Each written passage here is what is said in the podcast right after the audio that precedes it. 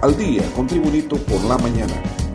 A continuación, un compendio de informaciones nacionales e internacionales de este lunes 7 de marzo de 2022. El gobierno solo pagará el 60% del subsidio para los consumidores menores a los 150 kilovatios y el restante porcentaje será trasladado al sector no residencial, confirmó el ministro de Energía, Eric Tejada.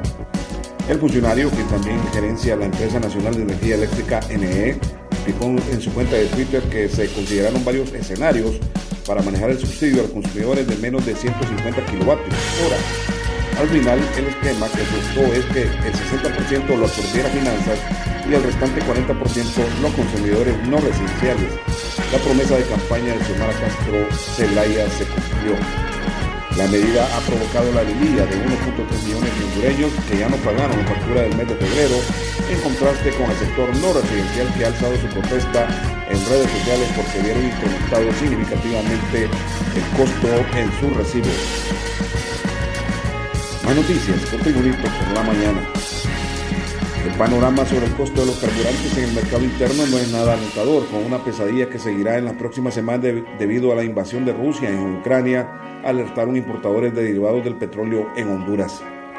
Hoy lunes, para el caso, el galón de gasolina superior se ubica a 111.89 lempiras, un aumento interanual de 17.19 lempiras en comparación al costo de 94.70 lempiras que tenía en la misma fecha de marzo del 2021. Tres semanas después del subsidio de 10 lempiras, el galón de gasolina ya aumentó 5.44 lempiras, considerando su valor en la semana del 14 al 21 de febrero pasado de 106.45 lempiras y el actual de 111.89 lempiras. Seguimos con Tribunito por la mañana. Unas 111.271.356 dosis de la vacuna contra la COVID-19 se han aplicado a nivel nacional desde que inició el proceso de inoculación a la población hondureña, informaron las autoridades del programa empleado de inmunización PAI de la Secretaría de Salud. La inmunización contra el virus continúa en la capital Tegucigalpa y en diferentes puntos de vacunación a nivel nacional se estima que a diario unos 550 hondureños están recibiendo la vacuna para protegerse contra el nuevo coronavirus. Más noticias con Tribunito por la mañana. Unidades de las Fuerzas Especiales de la Policía Nacional y miembros de la Dirección Nacional Policial Antidrogas encontraron varios narcolaboratorios en una montaña de la Reserva Biológica del Departamento de Colón, en el norte de Honduras. Informes preliminares indican que en los laboratorios se elaboraba pasta de cocaína, las fuerzas de seguridad allanaron la zona y se espera en las próximas horas más detalles sobre la operación. Continuamos con Tribunito por la mañana. Siete personas resultaron heridas este lunes durante un brutal encontronazo entre un vehículo turismo y un autobús en el barrio Río de Piedras de San Pedro Sula Cortés, zona norte de Honduras. Informes preliminares indican que la unidad de transporte público que cubre la ruta 2 no realizó un alto colisionando contra el carro turismo que transitaba por el lugar. Los lesionados eran pasajeros del autobús, quienes fueron auxiliados por ciudadanos mientras paramédicos arribaban al lugar.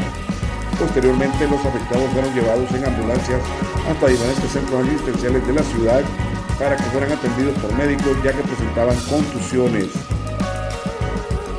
Continuamos con las noticias en Tribunito por la mañana. El presidente de Salvador, Nayib Bukele, visitará Honduras el 21 de marzo, según fuentes de las alcaldías de San Pedro Sula y Tegucigalpa, las dos ciudades hondureñas más importantes. La regidora Silvia Sosa de la alcaldía de Tegucigalpa dijo este sábado en redes sociales que Bukele será recibido el 21 de marzo y que el alcalde Jorge Aldana le honrará entregándole las llaves de la ciudad, además de declararlo visitante distinguido de la capital. Por su parte, el alcalde de San Pedro Sula, el norte hondureño, Roberto Contreras, también anunció que recibirá el mismo día al presidente de El Salvador, Nayib Bukele, quien como mandatario de su país visita Honduras por primera vez. En noticias internacionales, desde La Haya, Holanda, un representante de Kiev instó el lunes al máximo tribunal de Naciones Unidas que ordene a Rusia que detenga su devastadora invasión de Ucrania en una vista a la que Rusia no se presentó medio de su ofensiva sobre su país vecino. Hay que detener a Rusia y la Corte tiene un papel que desempeñar en detenerla, afirmó el jueves a los jueces de la Corte Internacional de Justicia el representante de Ucrania, Anton Korinevich. Ucrania ha pedido a la Corte que ordene a Rusia que suspenda de inmediato las operaciones militares iniciadas el 24 de febrero pasado, que tienen como propósito y objetivo declarado la prevención y castigo de un supuesto genocidio en las regiones separatistas orientales de Luhansk y Donetsk. Y en los deportes, el Club Deportivo Olimpia tuvo un amargo regreso al Estadio Nacional en Tegucigalpa al caer 1-0 ante el Victoria, equipo que lo desplazó de la cima y cerró como líder la primera vuelta del torneo clausura de la Liga Nacional del Fútbol Profesional Hondureño con 18 puntos.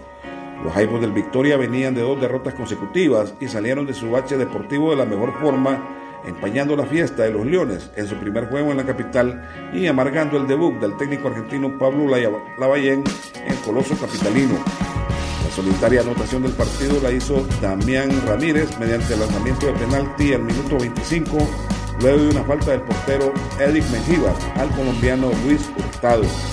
El juego no refleja el marcador final, ya que Olimpia fue amo y señor de las acciones, pero esta vez su medio campo y delantera no estuvieron afinados para poder revertir el marcador. Y este ha sido el boletín de noticias de Tribunito por la mañana de este lunes 7 de marzo de 2022. Gracias por tu atención. bonito por la mañana te invito a estar atento a su próximo boletín informativo.